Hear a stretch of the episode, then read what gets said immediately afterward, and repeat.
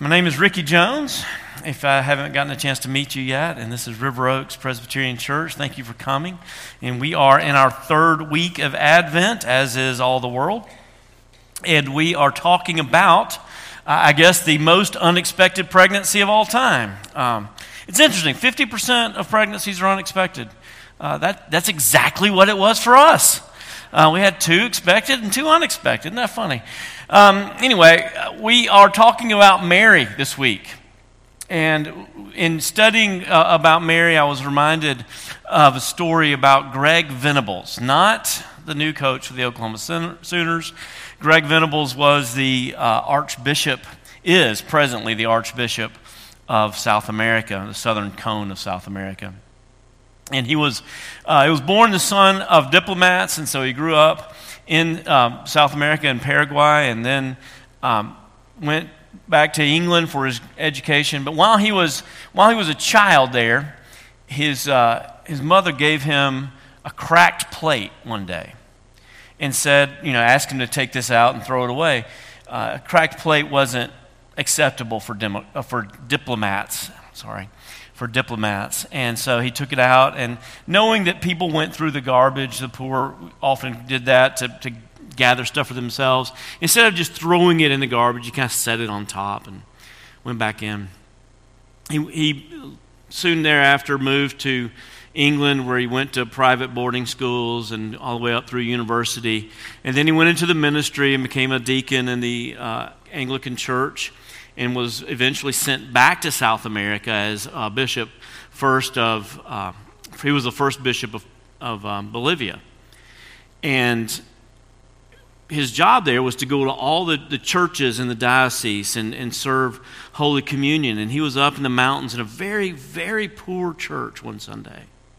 And he was serving uh, communion. And as uh, people came to him, he looked down at the plate that he was holding and he saw the very cracked plate that his mother had told him to throw away years and years before.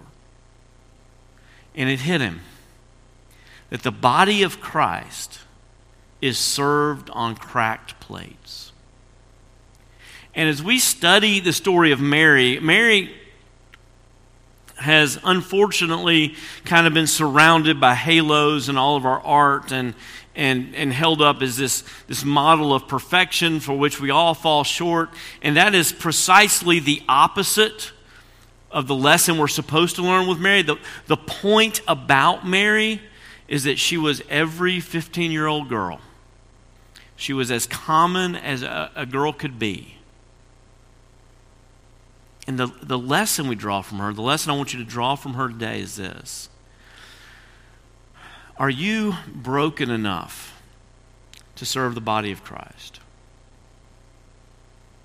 Are you a, a cracked enough plate?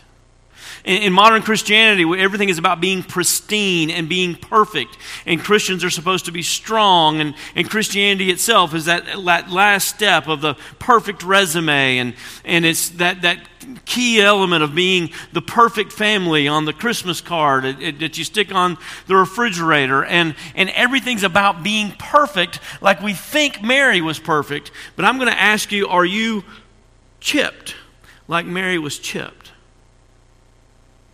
Are you weak enough? Let's put it this way Are you weak enough? Are you frail enough? Are you foolish enough? to be used by Christ the way Mary was used by Christ. Please stand as we read uh, Mary's song from Luke chapter 1, verses 39 through 56. So you remember last week, Mary received the news that she would bear the Son of God as a virgin, and then we hear these words.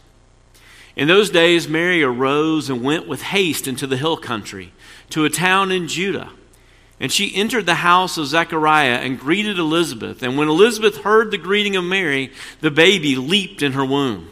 And Elizabeth was filled with the Holy Spirit, and she exclaimed with a loud cry, Blessed are you among women, and blessed is the fruit of your womb.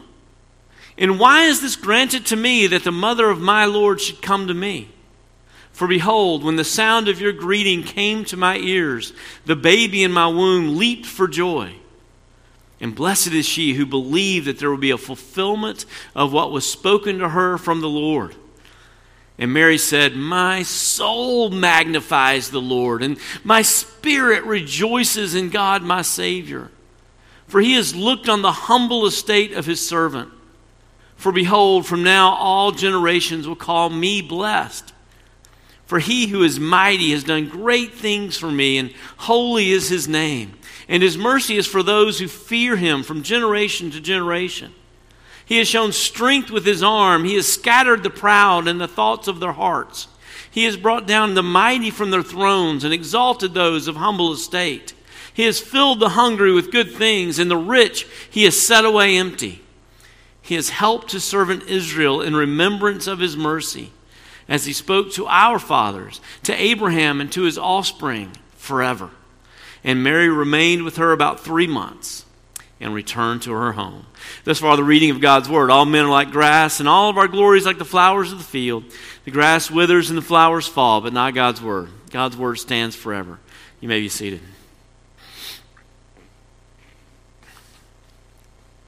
Are you cracked enough for God to use you?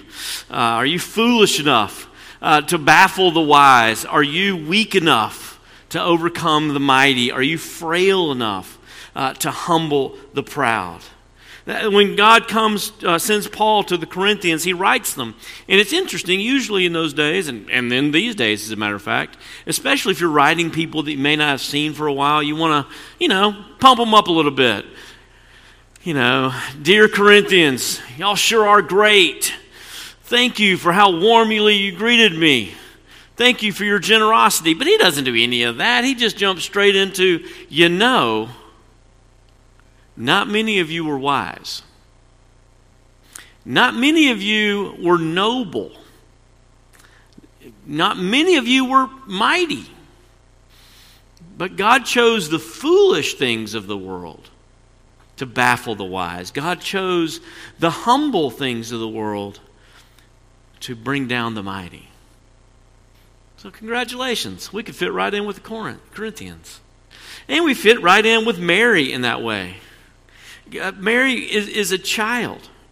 She is every woman. That is, that is the point uh, of who she is. She is um, doing nothing special to get God's attention. And that very humility, that very commonness, is what got God's attention when you see Mary, you're, you're supposed to feel your connection with her because you are connected to her.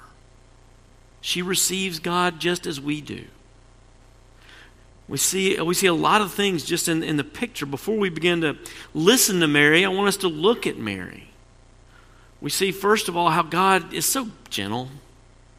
He, he's just kind here, isn't he? Can you imagine being more lost than being told, oh, by the way, you're going to conceive as a virgin. Nobody's going to get that, right? And so he tells her, he, he, sends the angel to tell her, and your cousin is with child. I, have prepared a place for you to go, a, a place for you to, to figure things out and to wait while Joseph, who's got a lot of things to figure out now, figures things out. I'm, God's just taking care of her in a way that she could have never taken care of herself, giving her a home and someone to look after her. And what does Mary do? I want you to see three things about her. I want you to see, first of all, her faith, that she, she believed what God told her. Mary, Mary uh, Elizabeth says to her, Blessed are you who believe the words that God's told you. She, she, and then she immediately goes to the Word of God, and we know that because well, she doesn't use footnotes. God doesn't care as much about plagiarism as you do. But uh, I don't use footnotes either. Uh, but she quotes Hannah. This whole song that she writes is quoting Hannah. And she's, she's using what God has done in the past to give her the grace to strengthen her faith to believe what God says He's going to do in the future. That's the story throughout the Bible. That's why Jesus kept telling stories about Moses and about David. Remember what God has done in the past. And let that strengthen your faith for what He says He's going to do in the future. And I encourage you to do that. That's really the reason why I think the most important thing you can do as a believer who's not yet seen Jesus is, is study the resurrection. Ask yourself, do you believe that? Get yourself to really at a point where you believe historically Jesus was raised from the dead. You need to believe what God has done in the past if you're going to commit your future to Him, like Mary did. She knew. I, it's always funny, isn't it? That song, you know, that Christmas song? Mary, did you know? And, uh, you know, some people love that song and some people don't. And uh, it's fine. Every, music is, is varies by taste just as much as some people like broccoli and some people don't. Uh, I hear some people like broccoli. I wouldn't know them. See, right here, we got a broccoli lover. Some people like songs, some people don't. That's fine. But it is an interesting question. Mary, what did you know? What did you know? And it's interesting that in this text, Mary calls God her Savior. Mary calls God her Savior. She says, um, My soul magnifies the Lord, and my spirit rejoices in God, my Savior. He, she's, she's already kind of getting into this place of, of faith and trusting God for, for not just this baby, but for her salvation. What did she know? Tim Keller says she's the first Christian, uh, which I guess you can say she is. She's clearly the first person to receive Christ. Um, that's his joke, not mine. Um, and I don't think it's funny, but y'all laughed. Um, but she, she's definitely seeing God as her Savior. Uh, Thomas Aquinas, back in the Middle, uh, middle Ages, the, the Catholic, well, the only church there was then was the Catholic Church. The Catholic scholar said that when in arguing over the, the purity of Mary, the question of did Mary ever sin, he said, well, she's, she's the one who called God her Savior. And, and that's interesting. What, what did she know about this baby? Probably not much. Probably not. I would hope she didn't know that he was going to be crucified for her. That would have been a little too much to bear. But we know. We know what it means when, when God told Joseph that this baby's name was going to be Jesus. What, what does that name Jesus mean? It means God saves. Yahweh saves. And she knew his name. She knew the name. And she knew somehow that this was going to be her Savior, that God was going to save his people from their sin. We know that Mary believed. And we know Mary was filled with Scripture. When you cut Mary, she sang. She said this beautiful words My soul is filled. My soul magnifies the Lord. It's, it's talking about this rich, joyful belief, this it's almost as if she, she's, she's talking to herself. Remember those Psalms we, we like to mention? Uh, Psalm 40, right? When he says, Soul, why are you down? Psalm 42, why are you downcast, oh my soul? He's, he's looking at himself. Or Psalm 103, where he's talking to himself, Bless the Lord, oh my soul. This kind of is this self awareness. Mary says, My soul magnifies the Lord. I'm filled. I'm filled with him. And that's a, that's a beautiful sentiment, isn't it? That she's, she's filled with Him. She knows how to not only read Scripture, but to personalize it. She knows how to take Hannah's song and make it her song. She knows how to find herself in, in the Scriptures and, and immerse herself in it so that she is filled and she receives comfort and joy from it. And she is filled with the, the joy of the Lord. She's filled with the presence of the Lord. I kind of need that again. I feel like there's been times in the past when I felt that way, when I've been that way. I'm not sure if you cut me right now, I bleed the joy of the Lord. Do you kind of need that again? It's okay to admit it. Ad- admitting is the first step. Everybody tells us that. He's happy to do it. I want to be able to look at myself and say, My soul magnifies the Lord. Don't you? Maybe we need to receive Him more profoundly than we have in a while. We've been kind of leaning on the Lord to get us through the last 18 months, but have we been filled with Him? What is it about God that filled Mary? What is, let's listen to her. What does she sing about? She sings about two things. She sings about God's might and about God's mercy. God's might, about his arm, the strength he has. He's shown strength with his arm. He's scattered the proud and the thoughts of their hearts. He's brought down the mighty from their thrones. In his mercy, he's exalted those of humble estate. He's filled the hungry with good things. The rich he has sent away empty. Might and mercy. And it's important that she keeps these two things together, right? Might without mercy, that's recklessness. That's just destruction. Might without mercy is the, the tornado that ripped through my hometown yesterday. Uh, you didn't see it in the news. Dresden rarely shows up in the news when a town of a thousand people has a tornado go through it. It's like, well, it probably didn't hit anybody. They were spread out already. And oddly enough, it did not hit anybody, but it did uh, tear down almost all the public buildings and my mother's house. I'm not sure how to feel about that. But a, a tornado, just sheer might, no mercy. Uh, on the other hand, mercy without might, now that sounds better, but it's not. You know what mercy without might is? Mercy without might is a poor, weak, incompetent father standing in the driveway as his 16 year old son drives off saying, Be careful. With all of your heart and soul, you cry out, Be careful. Right? because there's not a stinking thing you can do to make that child be careful. you know because you were once a 16 year old boy. And you know that whatever else is on his mind as he drives away, being careful is not one of them. And you're merciful. And you want what is good for your children. But you cannot force them to have it. And you cannot protect them.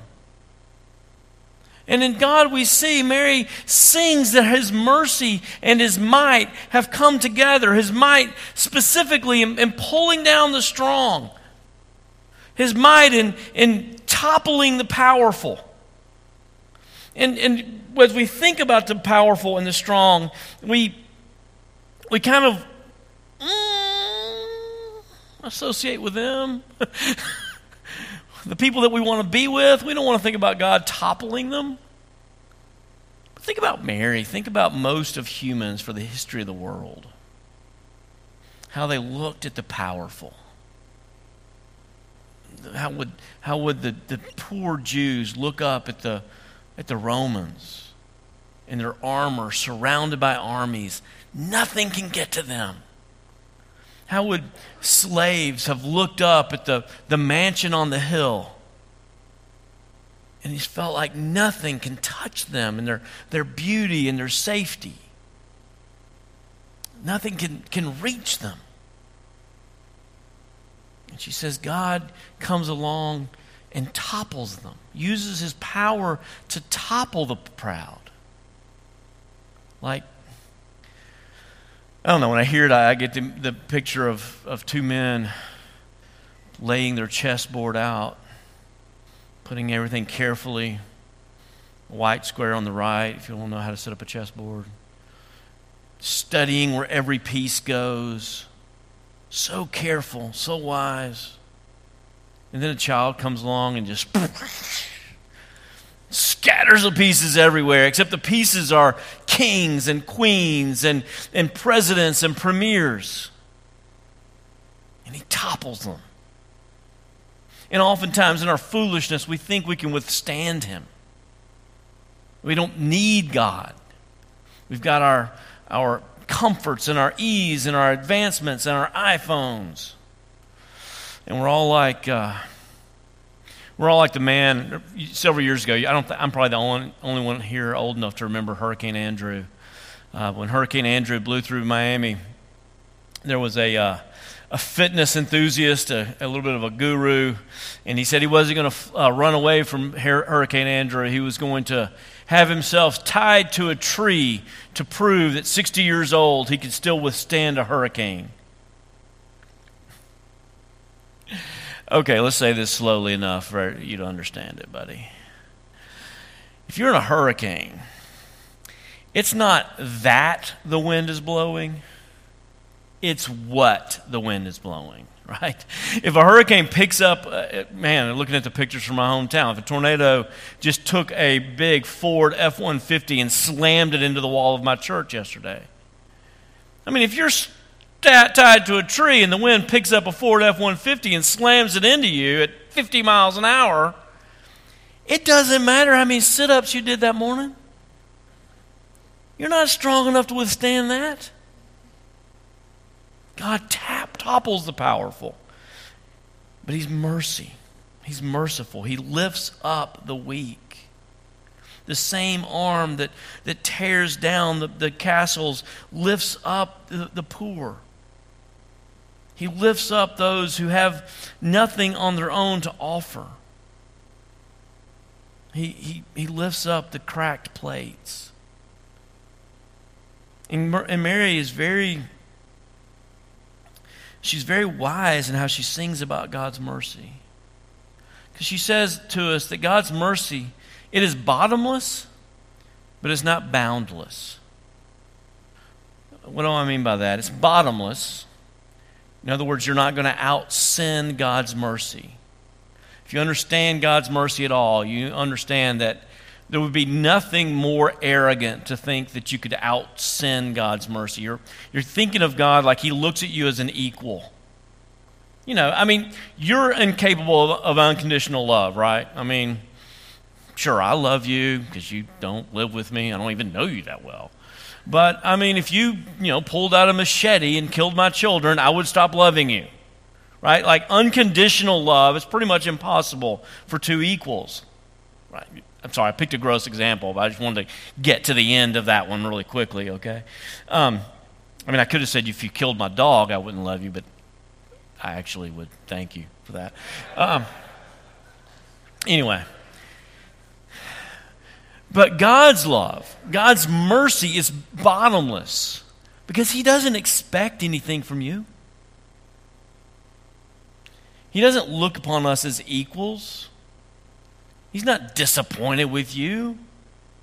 He looks upon us like you look upon a newborn rolling around in their poo. Hey! You don't look at them and go, Why didn't you do your homework? Right? There's nothing they can offer you. I mean, see, the, the, distance is much greater than that. It's, it's greater than a child making pets out of little roly poly bugs. I mean, she doesn't expect anything from these bugs. The distance is greater than that. God is merciful to you because He's merciful. You're not going to out sin that. It has no bottom, but it does have boundaries. Sometimes when we, when we sing about God's mercy or we sing about God's grace and we want to we want to highlight it, we want to exalt it, and so we, we sing about it like it's infinite. It's not infinite. If it, had in, if it were infinite, it would have no boundaries. But it does have boundaries. God tells us that. He says it very clearly I will be merciful to whom I will be merciful. I will show mercy to whom I will show mercy. He does not show mercy to all. Mary says that. She says, He shows mercy to those who fear Him not to the presumptive fools who think they don't need him, not to those who think that they're so wise that they don't need a God to exist. He, he does not show mercy to the scoffer who's just too smart for all that. We talked about that a little bit last week. You know, this is the thing I do. Whenever I preach, and Bianca, and I preach every Sunday, and Bianca says, That was a good point. I always come back to that one the next week. I was like, That, that must have been a good one. And she, she wants me to, to encourage you to understand that, that there are scoffers out there. They're not asking questions to learn anything, they're not trying to learn about God. They just want to point out the, the oddities of Christianity so they can feel good about themselves. God's mercy doesn't go to them. God's mercy is not for the proud. Those who uh, are, are proud of themselves, who, who stand up without the need of God. To those who look at, at what they themselves have constructed and want to say, I built this, I didn't need God or anyone else. And that sounds harsh, but guys, that's, that's good news. God's mercy is for the foolish and for the weak and for the humble. Now, I didn't used to like that news because I was smart and I worked hard to be a good Christian. And I was surrounded, this is like when I was, you know, in college, otherwise known as being an idiot. Um, I would look around at everyone else who wasn't working as hard as I was and who wasn't as serious about their Christianity as I was. And I didn't like the idea that God was merciful to people who weren't trying as hard as I was. Oh, I was so old then. I'm so much younger now. I'm so much, I was so much smarter then. And I'm so much more foolish now and having walked with the Lord for X number of years, I tell you that it's good news because you can always go lower. I can't be as good as I thought. I will never, no human will ever be as good as I thought I was. But you can go lower. You can confess your sin. You may not ever achieve those goals that you set for yourself that you were going to be someday. But you can always be humbler.